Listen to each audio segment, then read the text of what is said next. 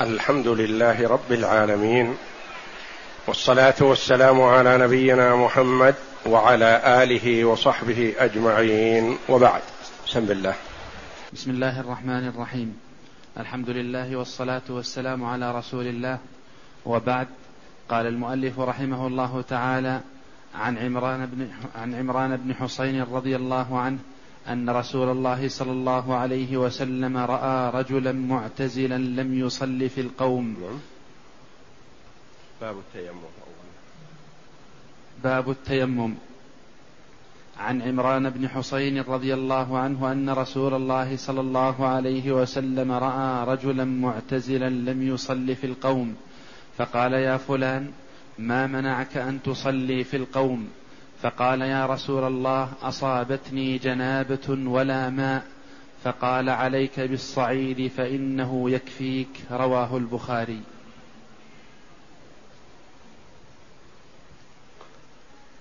هذا الباب باب التيمم. التيمم في اللغة القصد.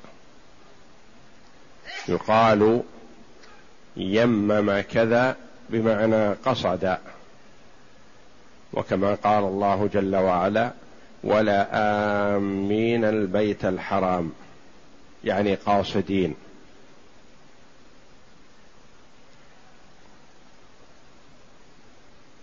وسمي التيمم المقصود بهذا الاسم لأن المرأة يقصد إلى الصعيد ليستعمل ليعمل التيمم. وفي الاصطلاح هو بدل طهاء استعمال التراب بدل الماء لمن لم يجد الماء أو لا يستطيع استعماله.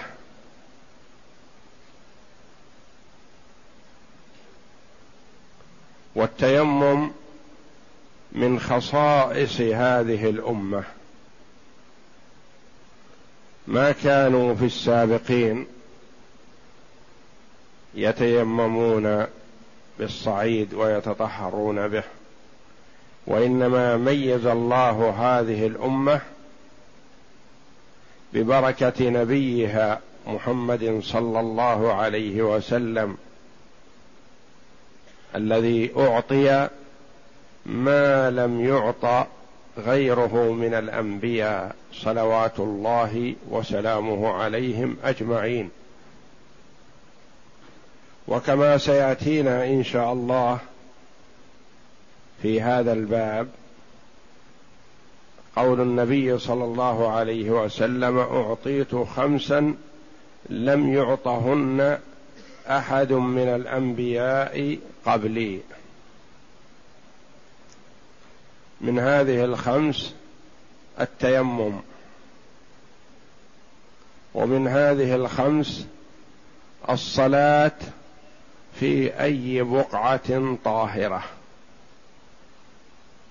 إلا ما استثني من الأماكن التي هي إما لنجاستها أو خوف نجاستها أو خوف الوقوع في الشرك كالمقابر. وما عدا ذلك من البقاع فيصلى فيه. وأما من كان قبلنا فلا يصلون إلا في كنائسهم أو بيعهم يعني أماكن مخصوصة للعبادة.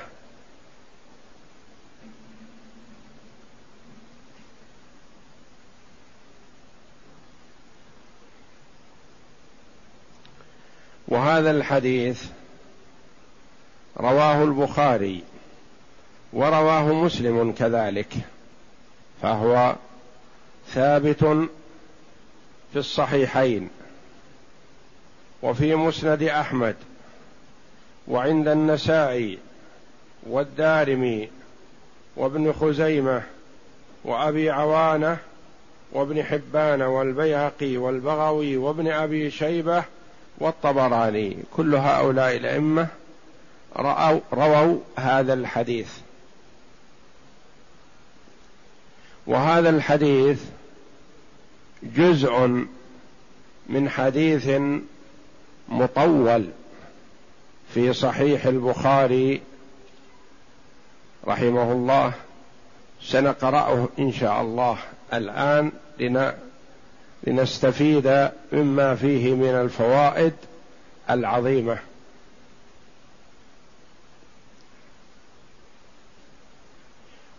عن عمران بن حسين عمران هذا من الصحابة المكثرين من الحديث عن النبي صلى الله عليه وسلم والملازمين للنبي صلى الله عليه وسلم ومن فضله رضي الله عنه أنه كانت تسلم عليه الملائكة.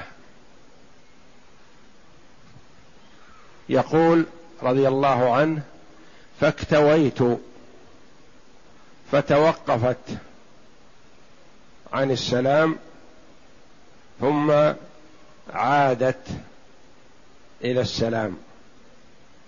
لما شفي كيه والله أعلم.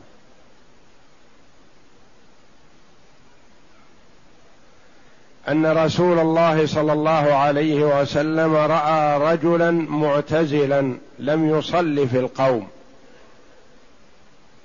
ستأتينا قصة هذه الصلاة. التي لم يستيقظوا لها إلا بعد طلوع الشمس وارتفاعها لصلاة الفجر. والنبي صلى الله عليه وسلم من رفقه بأمته وإرشاده من لم يعلم كان لا يعنف ولا يوبخ إلا من يستحق ذلك. رأى رجلا لم يصلي في القوم. فقال يا فلان ما منعك أن تصلي في القوم؟ يساله عن السبب لأن المرء قد يعمل العمل غير المشروع ويكون له مبرر.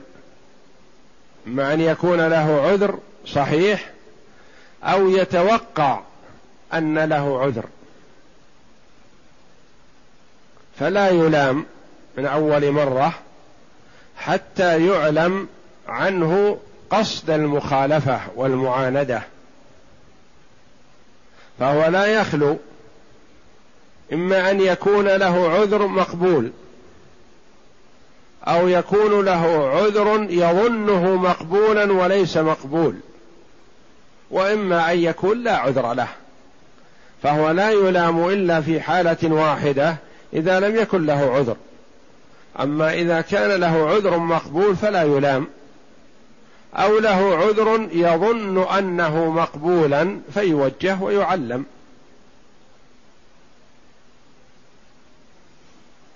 فقال يا رسول الله أجنبت أصابتني جنابة ولا ماء. أصابته جنابة احتلام لأنه كان مع النبي صلى الله عليه وسلم. في سفر يقول ولا ماء يعني ما في ما يكفي للاغتسال. بينما قد يكون فيه ماء كافي للتيمم أو أنه حتى الوضوء لا ماء لكن الوضوء علم أن التيمم مشروع عن الحدث الأصغر. هذا معلوم لأن التيمم عن الحدث الأصغر معلوم قبل إسلام عمران بن حسين رضي الله عنه. لكنه يتوقع أن التيمم كما توقع غيره من الصحابة رضي الله عنهم في أول الأمر أن التيمم للحدث الأصغر دون الأكبر.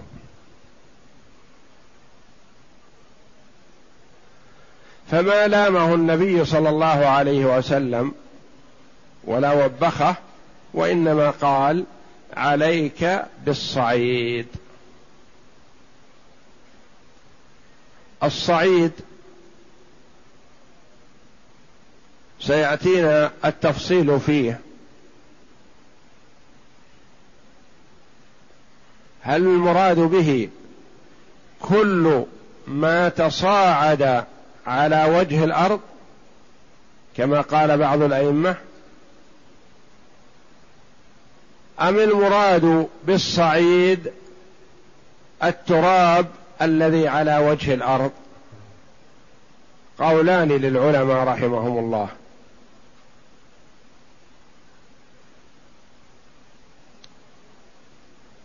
فإنه يكفيك ان يكفيك الصعيد عن الماء الذي تغتسل به إذا لم تجده.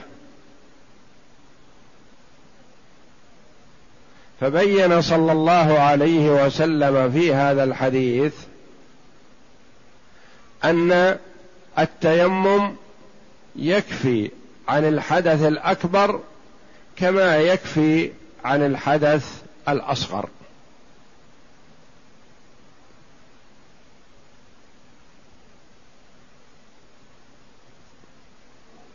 والامه مجمعة على أن التيمم مشروع. فقد ورد في الكتاب العزيز والسنة الصحيحة وإجماع المسلمين. ولكن اختلفوا رحمهم الله في صفته صفة التيمم. هل هو ضربة واحدة؟ أو ضربتان؟ أو ثلاث ضربات كما قال بعضهم. واختلفوا هل هو في الوجه والكفين فقط أم في الوجه والكفين والذراعين أم في الوجه والكفين والذراعين والعضدين إلى الابط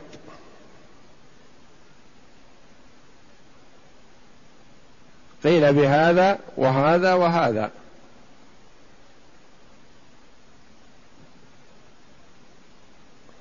كما اختلفوا في الصعيد اهو في التراب فقط؟ أم كل ما تصاعد على وجه الأرض حتى لو كان خشب أو حديد أو حجر مغسول؟ قيل بهذا. أو حتى لو كان ثلج لا غبار فيه اطلاقا؟ قيل بهذا. كما سيأتينا إن شاء الله.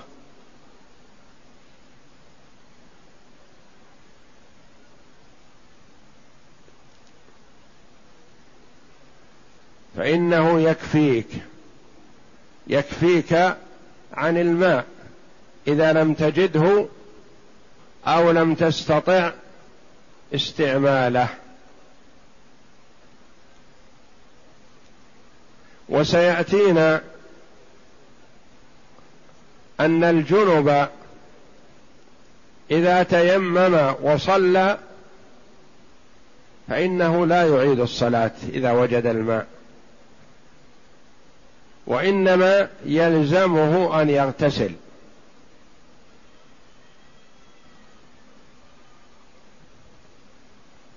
يلزمه أن يغتسل حتى ولو قيل إن التيمم رافع للحدث.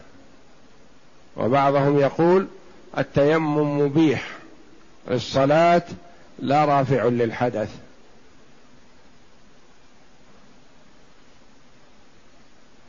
والصحيح إن شاء الله أنه رافع كما سيأتينا ولكنه يلزم من وجد الماء وقد تيمم لجنابه أن يغتسل.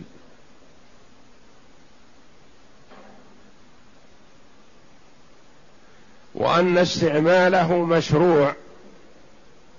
ويجوز للإنسان أن يعمل ما يوجب الغسل وإن علم أنه لا ماء عنده. فيتيمم ويكفيه ذلك. كما قال العلماء في من خرج مسافرا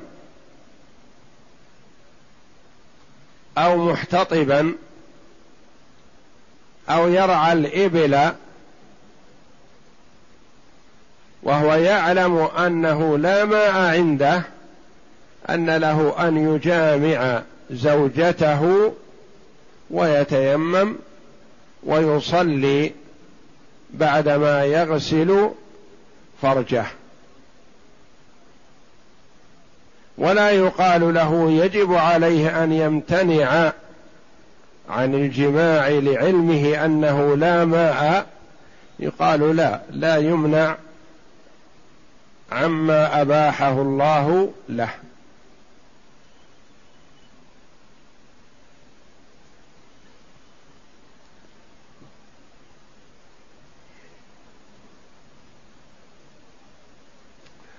فأخذ من هذا الحديث مشروعية التيمم في الحدث الأكبر كما هو معلوم في الحدث الأصغر.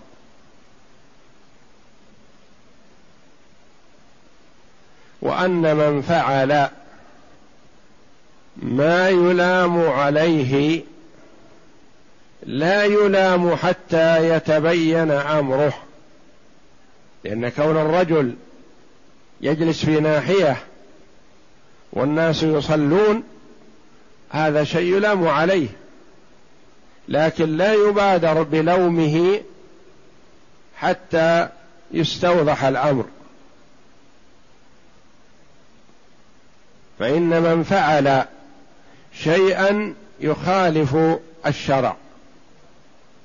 فلا يبادر بلومه وتوبيخه حتى يسأل عن سبب فعله ذلك.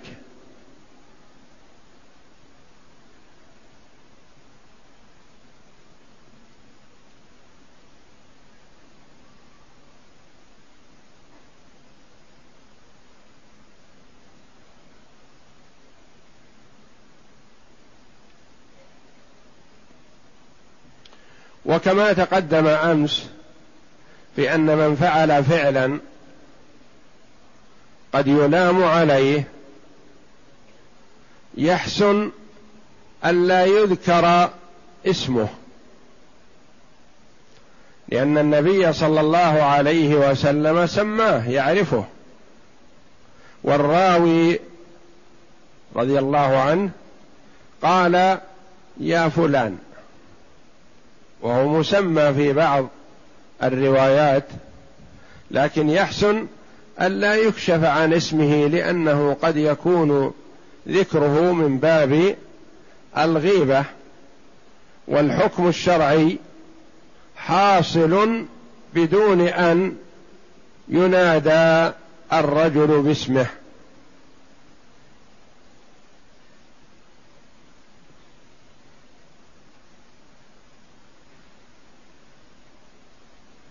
نعم ممكن أن تقرأ نص الحديث في صحيح البخاري فتح الباري.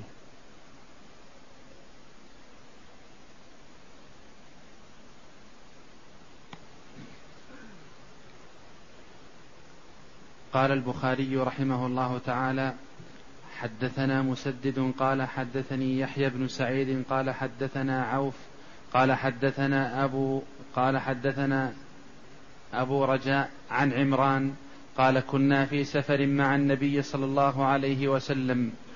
اختلف في هذه السفرة أهي في غزوة الحديبية أم في فتح في غزوة خيبر أم هي في غزوة تبوك؟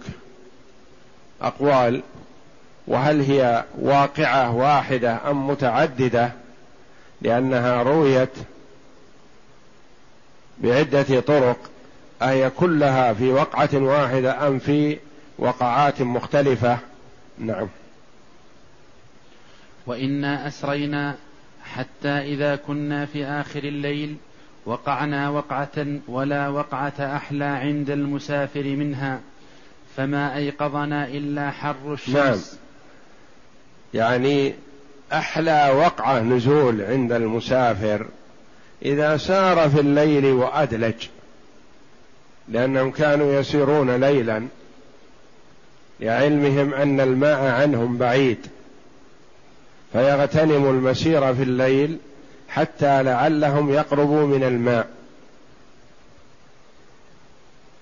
ولما كلوا من من المسير عرضوا على النبي صلى الله عليه وسلم الرقاد. فقال أخشى أن تفوتكم صلاة الفجر. فقال بلال أنا أحرسكم يا رسول الله.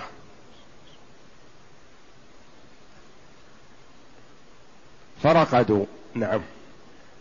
فهذا الراوي المح... آه، عمران رضي الله عنه يقول لا أحلى من تلك الرقدة والجلسة بعد التعب الطويل. نعم. فما أيقظنا إلا حر الشمس. ناموا وبلال يحرسهم وناموا معهم كذلك. فما أيقظهم إلا حر الشمس. يعني ما قاموا مع طلوع الشمس. ولا قاموا مثلا على أول طلوع الشمس على عند بزوغ الشمس ما في حر. على اول بزوغ الشمس فلا بد أنها بعدما ارتفعت الشمس. نعم. وكذلك قول النبي صلى الله عليه وسلم تنام عيناي ولا ينام قلبي. لما قالت له عائشة رضي الله عنها يا رسول الله تنام قبل أن توتر؟ قال يا رسول قال لها تنام عيناي ولا ينام قلبي. يعني لو نامت عيناي قلبي ينتبه للوتر.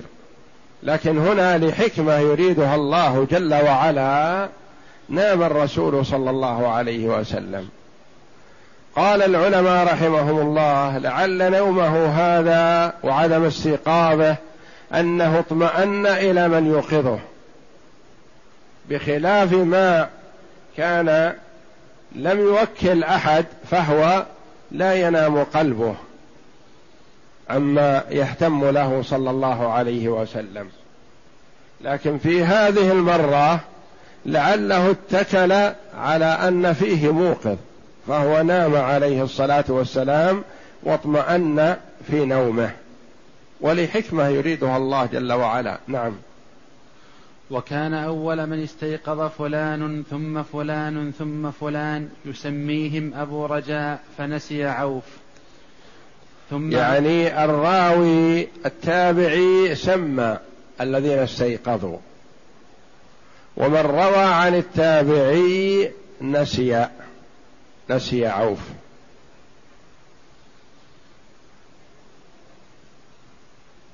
لا يدري من هم إلا أنه حفظ أن الرابع عمر رضي الله عنه. فروي في بعض أحاديث أن الأول أبو بكر رضي الله عنه. ثم راوي الحديث عمران بن حسين لأنه لو لم يكن الثاني ما استطاع أن يأتي بالقصة كاملة. قال فأول من استيقظ في بعض الروايات أبو بكر. هو الثاني والثالث الله أعلم به ذكر في بعض الروايات والرابع عمر رضي الله عنه. نعم. ثم عمر بن الخطاب ثم عمر بن الخطاب الرابع. وكان النبي صلى الله عليه وسلم إذا نام لم يوقظ حتى يكون هو يستيقظ. نعم. هذه صفة اتخذها الصحابة رضي الله عنهم من باب احترام النبي صلى الله عليه وسلم وتوقيره. هذه ناحية. الناحية الثانية أن حالته صلى الله عليه وسلم تختلف عن حالة غيره لأنه قد يكون يوحى إليه قد يكون عرج بروحه قد يكون سبب من الأسباب فلا يتعرضونه لا يوقظونه.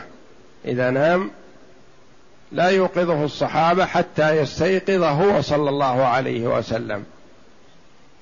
وهو يختلف عن غيره. نعم.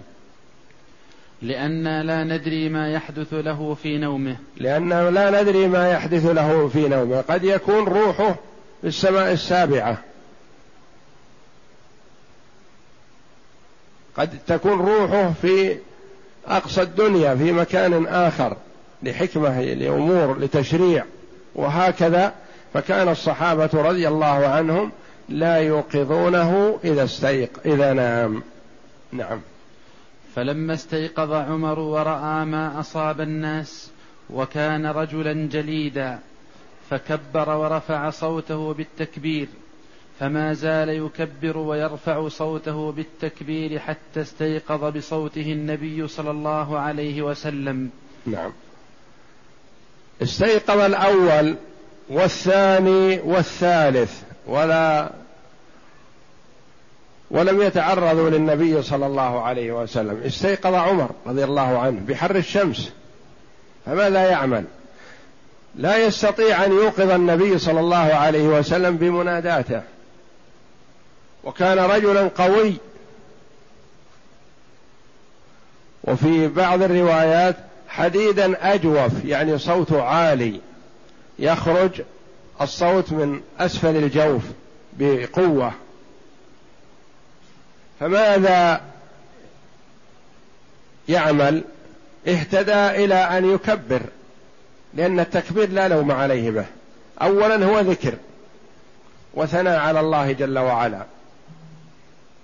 ثانيا أنه التكبير هو المنادى به للصلاة. إذا نودي للصلاة بالتكبير. فكانه يؤذن. وكرر ورفع صوته حتى استيقظ النبي صلى الله عليه وسلم. فهو اهتدى رضي الله عنه إلى أن يجمع بين الأمرين لا يوقظ النبي صلى الله عليه وسلم قصدا ولا يسكت فيطول الوقت ويفوت. فاهتدى إلى أن يكبر. إن كان النبي صلى الله عليه وسلم نومه هذا عادي فهو يستيقظ بتكبير عمر. وإن كان خلاف العادة عرج به أو نحو ذلك فهو لا يضير أحد ولم يحدث شيئا وإنما كبر الله جل وعلا رضي الله عنه وأرضاه. نعم. فلما استيقظ شكوا إليه الذي أصابهم قال لا ضير أو لا يضير الحمد لله. كان الرؤوف الرحيم. اشتكوا متأثرين من الحال والوضع وكأنهم ينددون بالذي التزم بالحراسة. ارتفع الضحى وهم لم يصلوا الفجر.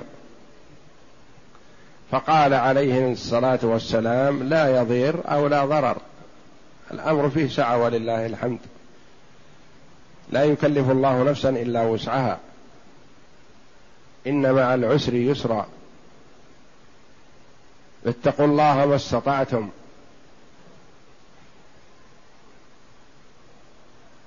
وهم متأثرين متحمسين لهذا.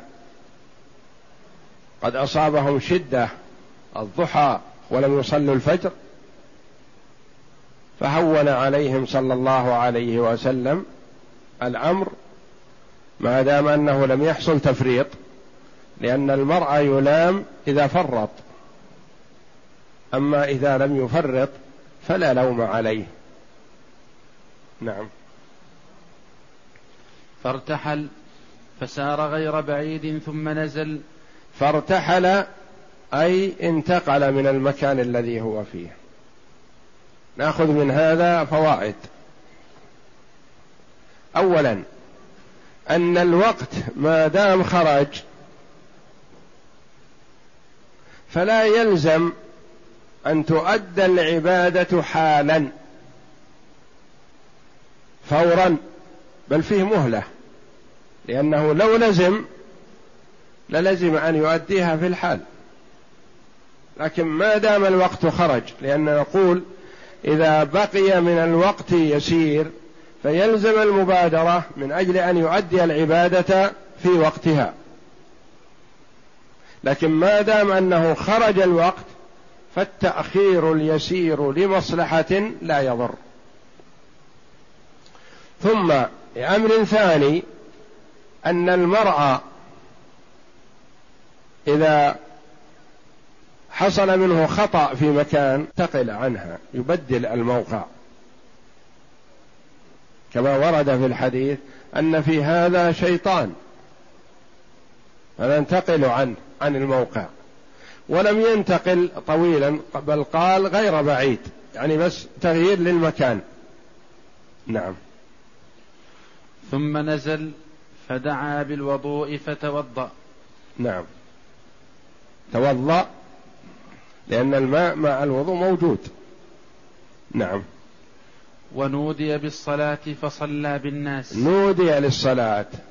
قال العلماء ينادى للصلاة بالأذان ولو خرج الوقت. لأن هذا هو وقتها هذه الصلاة فينادى لها. قال بعضهم لا ينادى للصلاة إذا خرج الوقت وإنما هذا النداء الذي ذكر هو الإقامة إقامة الصلاة. والظاهر والله أعلم الأول أنه نداء للصلاة لأنه ليعلم من كان قريبا لأنهم مجموعة كثير. فليعلموا أنهم يحضروا إلى الصلاة. نعم. فلما انفتل من صلاته إذا هو برجل معتزل لم يصل مع القوم. هذا الحديث الذي بصدد نحن اللي ورد أورده في عمدة الأحكام. نعم.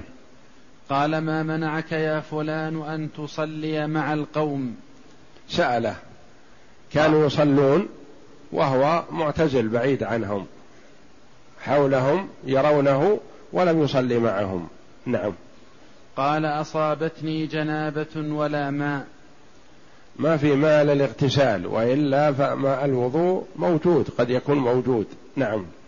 قال أو غير موجود لكنه معلوم أن الحدث الأصغر عند الجميع يرفع بالتيمم بخلاف الحدث الأكبر فيجهل بعضهم نعم. قال عليك بالصعيد فإنه يكفيك. يعني عليك بالصعيد الذي هو ما تصاعد على وجه الأرض كما سيأتينا الخلاف في ذلك. نعم. ثم سار النبي صلى الله عليه وسلم فاشتكى إليه الناس من العطش. ثم سار في طريقه فاشتكى الناس إليه العطش. قالوا عطشنا ولا ماء لو أن المقصود الوضوء. أو الاغتسال أو نحو ذلك كان التيمم لكن الشرب نسب الماء والشمس حارة. فاشتكوا إليه. نعم. وهم كانوا إذا حزبهم أمر من أمور دينهم أو دنياهم توجهوا إلى النبي صلى الله عليه وسلم لأنه هو مرشدهم. نعم. فنزل فدعا فلانا يسميه أبو رجاء نسيه عوف ودعا عليا فقال اذهبا فابتغيا الماء. من المعلوم أن الجيش إذا كان في البحث عن الماء الجيش يصعب انتقاله وسيره بسرعة فانتدب اثنين أو عصابة مجموعة من ضمنهم الاثنين كما ورد في بعض الروايات. وقال ابحث عن الماء لأنهم لا يدرون هل الماء على طريقهم أو الماء يحتاج إلى أن يعرجوا يمينا أو يعرجوا شمالا. أين يكون الماء؟ لا يدرون. وإذا كان فيه رسول يتبع ويسأل حتى يقف على الماء ثم يأتي إلى من بعثه فيخبره عن الماء. نعم. فانطلقا فتلقيا امرأة بين مزادتين أو سطيحتين من ماء على بعير لها. فقال نعم. نعم. بحثوا ساروا فيما أرسلهم في إليه النبي صلى الله عليه وسلم فرأوا امرأة راكبة على بعير قد سدلت رجليها بين مزادتين. المزادتين قرب قربتين كبيرتين. سميت مزادة لأن أصلها قربة جلد شاة مثلا زيد فيه. إذا كانت جلد لشاة واحدة يقال لها قربة. لكن إذا كانت كبيرة قيل لها مزادة لأنها مزيد فيها ليست قربة واحدة والمزادة معروفة. شبه ما يسمى بالوقت الحاضر بالراوية يعني من جلد كبير زيد فيه. وهي قد أخذت مزادتين وضعتهما على البعير كل واحدة على جنب. وهي المرأة راكبة في الوسط امرأة واحدة مشركة. نعم. فقال لها أين الماء؟ قالت ع... نعم. قالت عهدي بالماء أمس هذه الساعة. هذه يعني بينكم وبينه أربعة وعشرون ساعة. ليس بقريب. عهدي حينما رأوا المرأة ومعها الماء. وهذا الذي يريدون. لكن أحبوا أن يستفسروا منها أول ويلاطفوها حتى تدلهم على الماء. قالوا لها أين الماء؟ قالت عهدي به هذه الساعة يعني من أمس مثل هذه الساعة يعني أربعة وعشرين ساعة. ماذا يعملون؟ ما يستطيعون يصلوا إلى ذاك المكان و والماء الآن موجود معهم لهذه المرأة فماذا يعملوا؟ ولن يحدثوا بها حدثا هي مشركة وكافرة وقد يكون لا عهد لها ولا ذمة ويستطيع أن يقتلوها ويأخذوا ما معها من الماء. وحتى إنها قالت لهم كلاما يسخطهم لكنهم رضي الله عنهم صبروا عليها وتحملوا منها. كما سيأتي. فماذا عملوا؟ أخذوها مع مائها. لما قالت لهم إن الماء عهدي به أمس هذه الساعة أربع وعشرين ساعة. قالوا اذهبي معنا نعم. ونفرنا خلوفا. قال نعم. نعم, نعم. قال لها انطلقي اذا قالت إلى أين؟ قال إلى رسول الله صلى الله عليه وسلم. قالت الذي يقال له الصابئ. نعم. قال هو الذي تعنين. لما رأوا الماء لا يمكن أن يفرطوا به. والماء الماء رد بعيد. فقالوا لها إذا انطلقي معنا. قالت إلى أين؟ هي مرسلة من ذويها وأهلها وذكرت أن لها صبية أيتام. فقال لها إلى رسول الله صلى الله عليه وسلم اذهبي معنا للرسول. ما تعرف إلا أنها سمعت قالت هو الذي يقال له الصابع؟ لأن الصابع في لغة العرب من ترك دينه إلى دين آخر.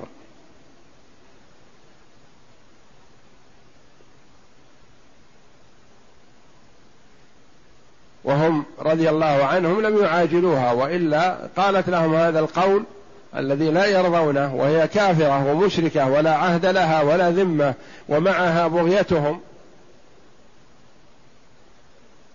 فلم يتعرضوا لها. ثم إن قولها هذا القول ما استطاعوا أن ينكروا عليها فيقفوا هم وإياها في نزاع. ولا استطاعوا أن يقولوا نعم هو الصابع لأنهم لا يعتقدون ذلك رضي الله عنهم. قالوا هو الذي تعنين هو الذي تقصدين. فهم يعني هذا قصدك أنت وإلا فنحن لا نقول ذلك لكن أنت هذا الذي تعنين هو هو هو. فأخذوها معهم نعم. فانطلقي فجاء بها فجاء بها إلى النبي صلى الله عليه وسلم وحدثاه الحديث. أخبراه بما قالت وبما قال لا لها وبسؤالهم عن الماء وبما أفادت. نعم. قال فاستنزلوها عن بعيرها. نعم استنزلوها خلوها تنزل. ودعا النبي صلى الله عليه وسلم بإناء ففرغ فيه من أفواه المزادتين أو السطيحتين وأوكأ أفواههما وأطلق العزال ونور نعم. الرسول عليه الصلاة والسلام قال أنزلوا المرأة. جانب. فنزلت. ودعا بإناء صغير. وأطلق أفواه المزادتين وأخذ من هذه قليل ومن هذه قليل. وتمضمض فيه صلى الله عليه وسلم ورد الماء على الإناء الذي تمضمض به. ثم أعاده إلى المزادتين وأوكأ أفواههما. فاختلط هذا الماء بريق النبي صلى الله عليه وسلم.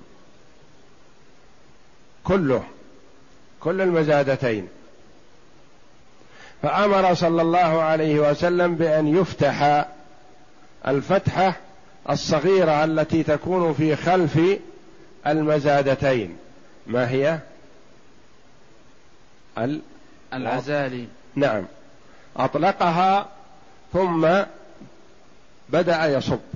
من الماء. من هذه شيء ومن هذه شيء.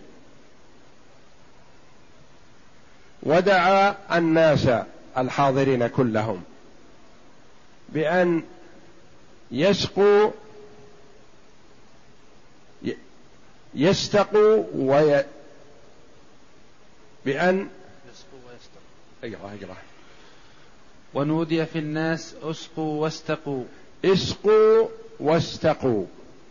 يعني اشربوا أنتم وأسقوا من تريدون وعبوا في أوانيكم وما معكم من هاتين المزادتين والمرأة جالسة في ناحية تنظر ماءها ماذا يعمل به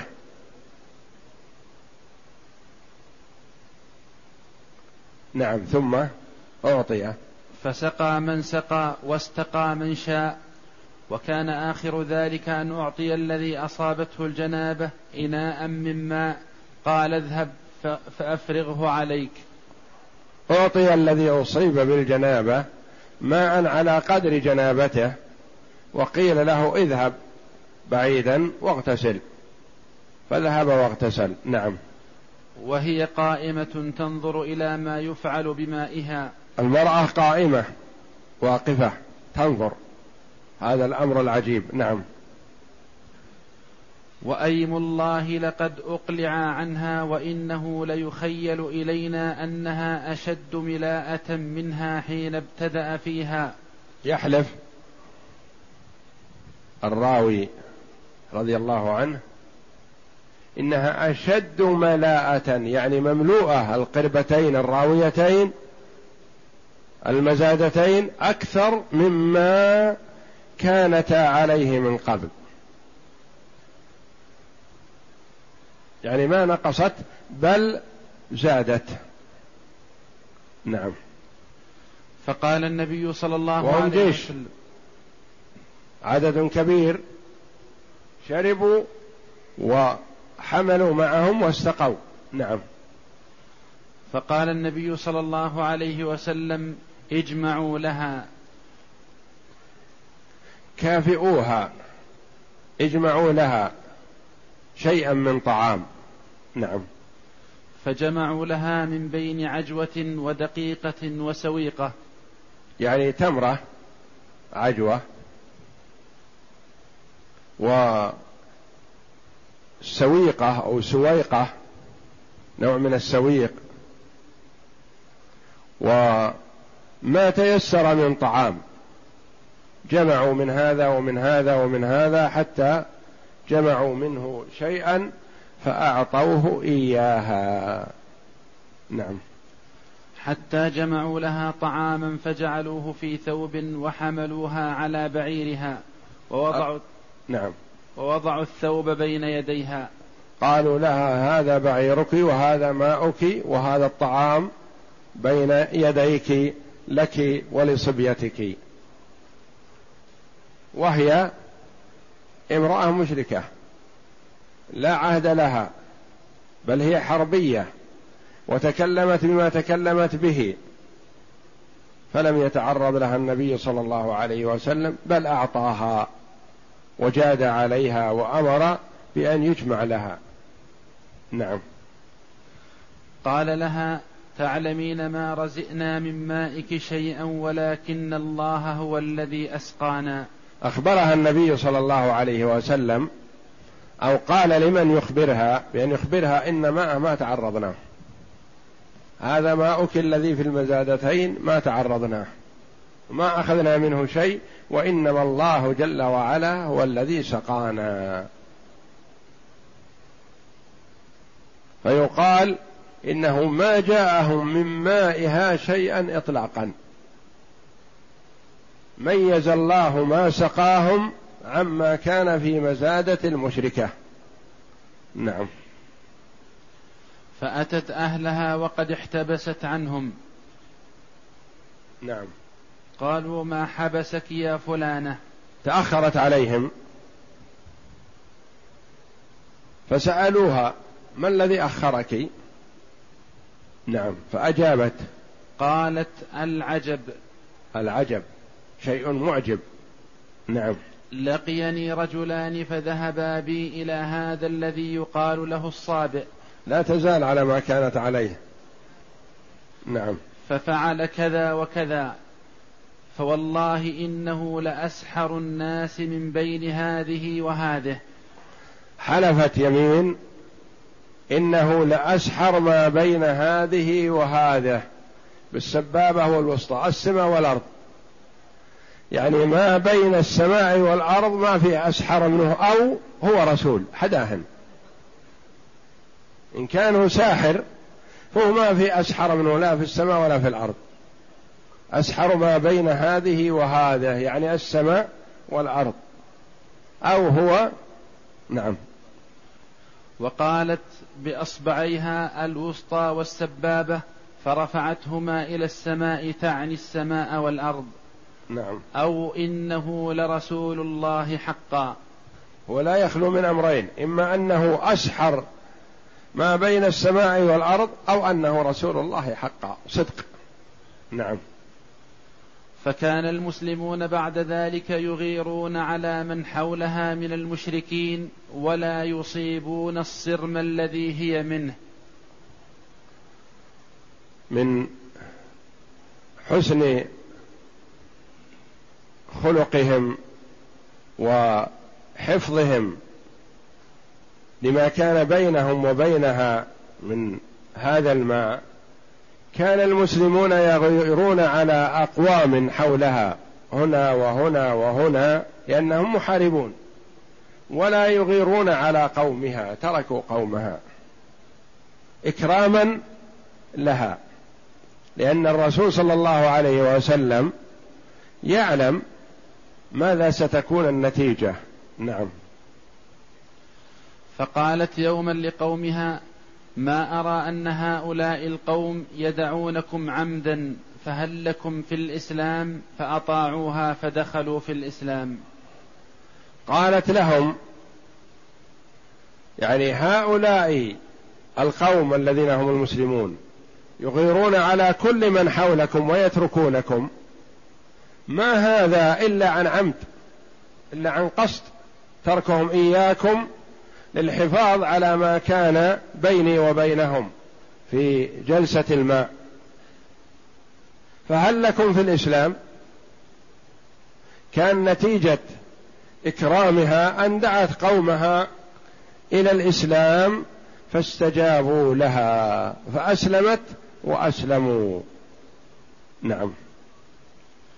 قال أبو عبد الله صبأ خرج من دين إلى غيره وقال أبو العالية الصابئين فرقة من أهل الكتاب يقرؤون الزبور. الصابئين طائفة من الطوائف.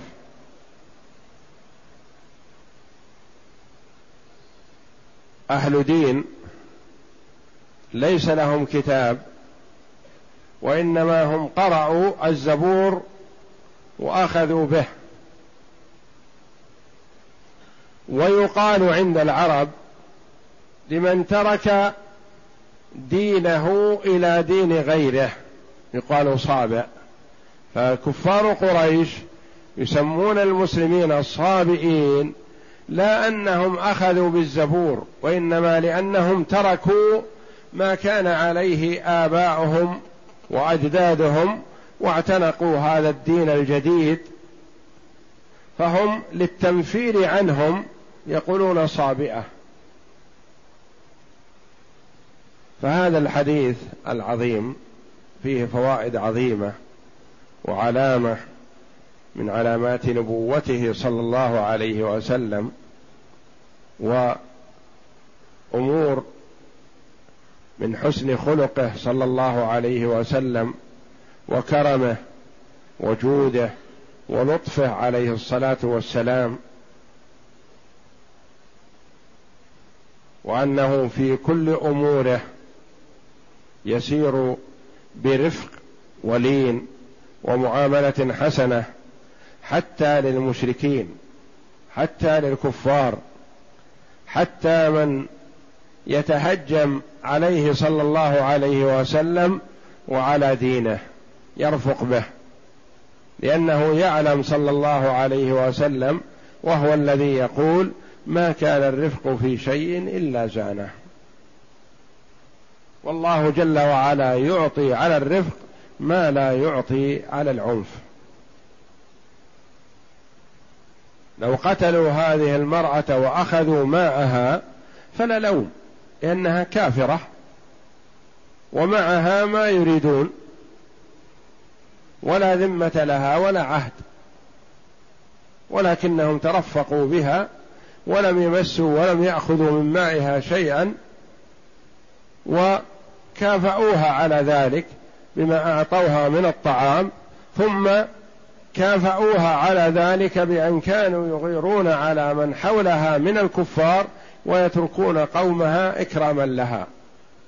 حتى دعتهم إلى الإسلام فأسلموا. والله أعلم. وصلى الله وسلم وبارك على عبده ورسول نبينا محمد وعلى آله وصحبه أجمعين.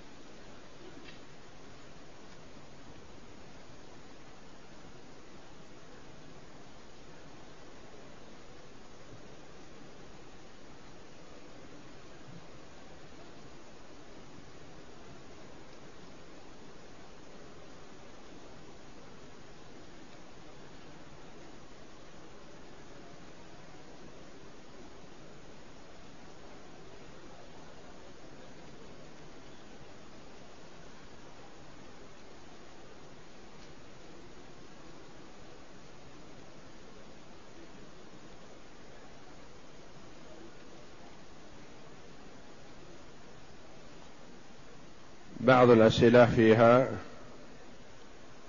الخلاف هل التيمم رافع أو مبيح؟ هل هو خلاف لفظي أو له نتيجة؟ سيأتي هذا إن شاء الله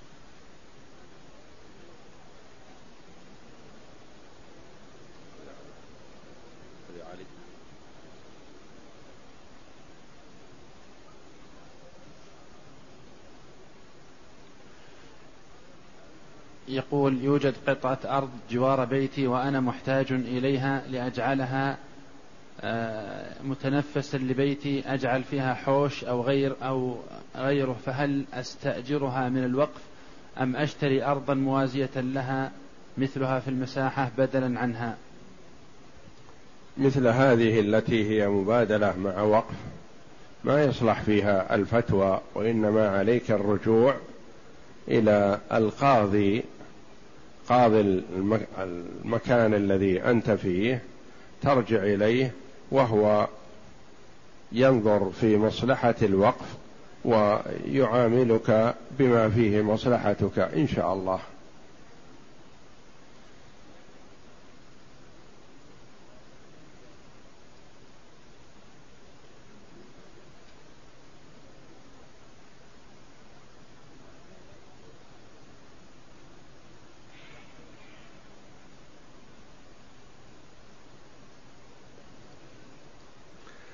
هذا الأخ يقول إنه لم إن والده لم يذبح عنه العقيقة. فهل يذبح عن نفسه أو لا؟ الأصل أنها لا تجب ولا تستحب في حق الولد عن نفسه وإنما هي على الوالد إذا تيسر له ذلك وإذا لم يذبح فلا شيء على الولد.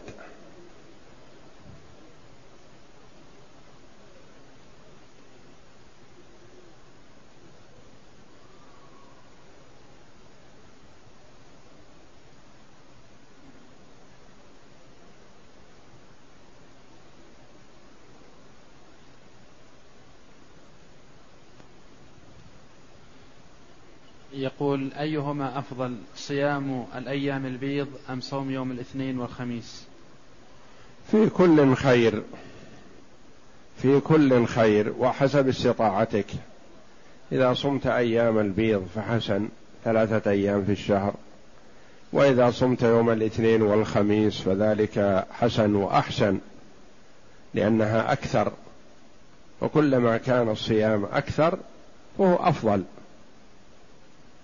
وصيام ثلاثة أيام من كل شهر سواء جمعتها أو فرقتها أو فرقتها في الاثنين والخميس أو نحو ذلك. فلا ضير في هذا وكل هذا قربى لله جل وعلا ويحسن للإنسان أن يتزود من الأعمال الصالحة التي يستطيع أن يأتي بها. ولو عجز عنها في المستقبل فلا ضير عليه ولا لوم. لأن بعض الناس يقول أحب أن أتقرب إلى الله جل وعلا بالصيام الآن أو بقيام الليل أو بصلاة نافلة لكن أخشى الا أستمر عليها فآثم يصيبني الاثم وأقول لا ضرر ولا حرج عليك تقرب إلى الله بما تستطيعه. فإذا عجزت ولم تصم أو لم تقم الليل فالله جل وعلا يكتب لك ذلك إذا تركته لمرض أو سفر أو شبههما. فالله جل وعلا يكتب لك العمل الصالح وإن لم تؤده. فالمرء إذا اجتهد في الأعمال الصالحة أيام الرخاء والقدرة حفظه الله جل وعلا في أيام الشدة ولطف به. تعرف إلى الله في الرخاء يعرفك في الشدة.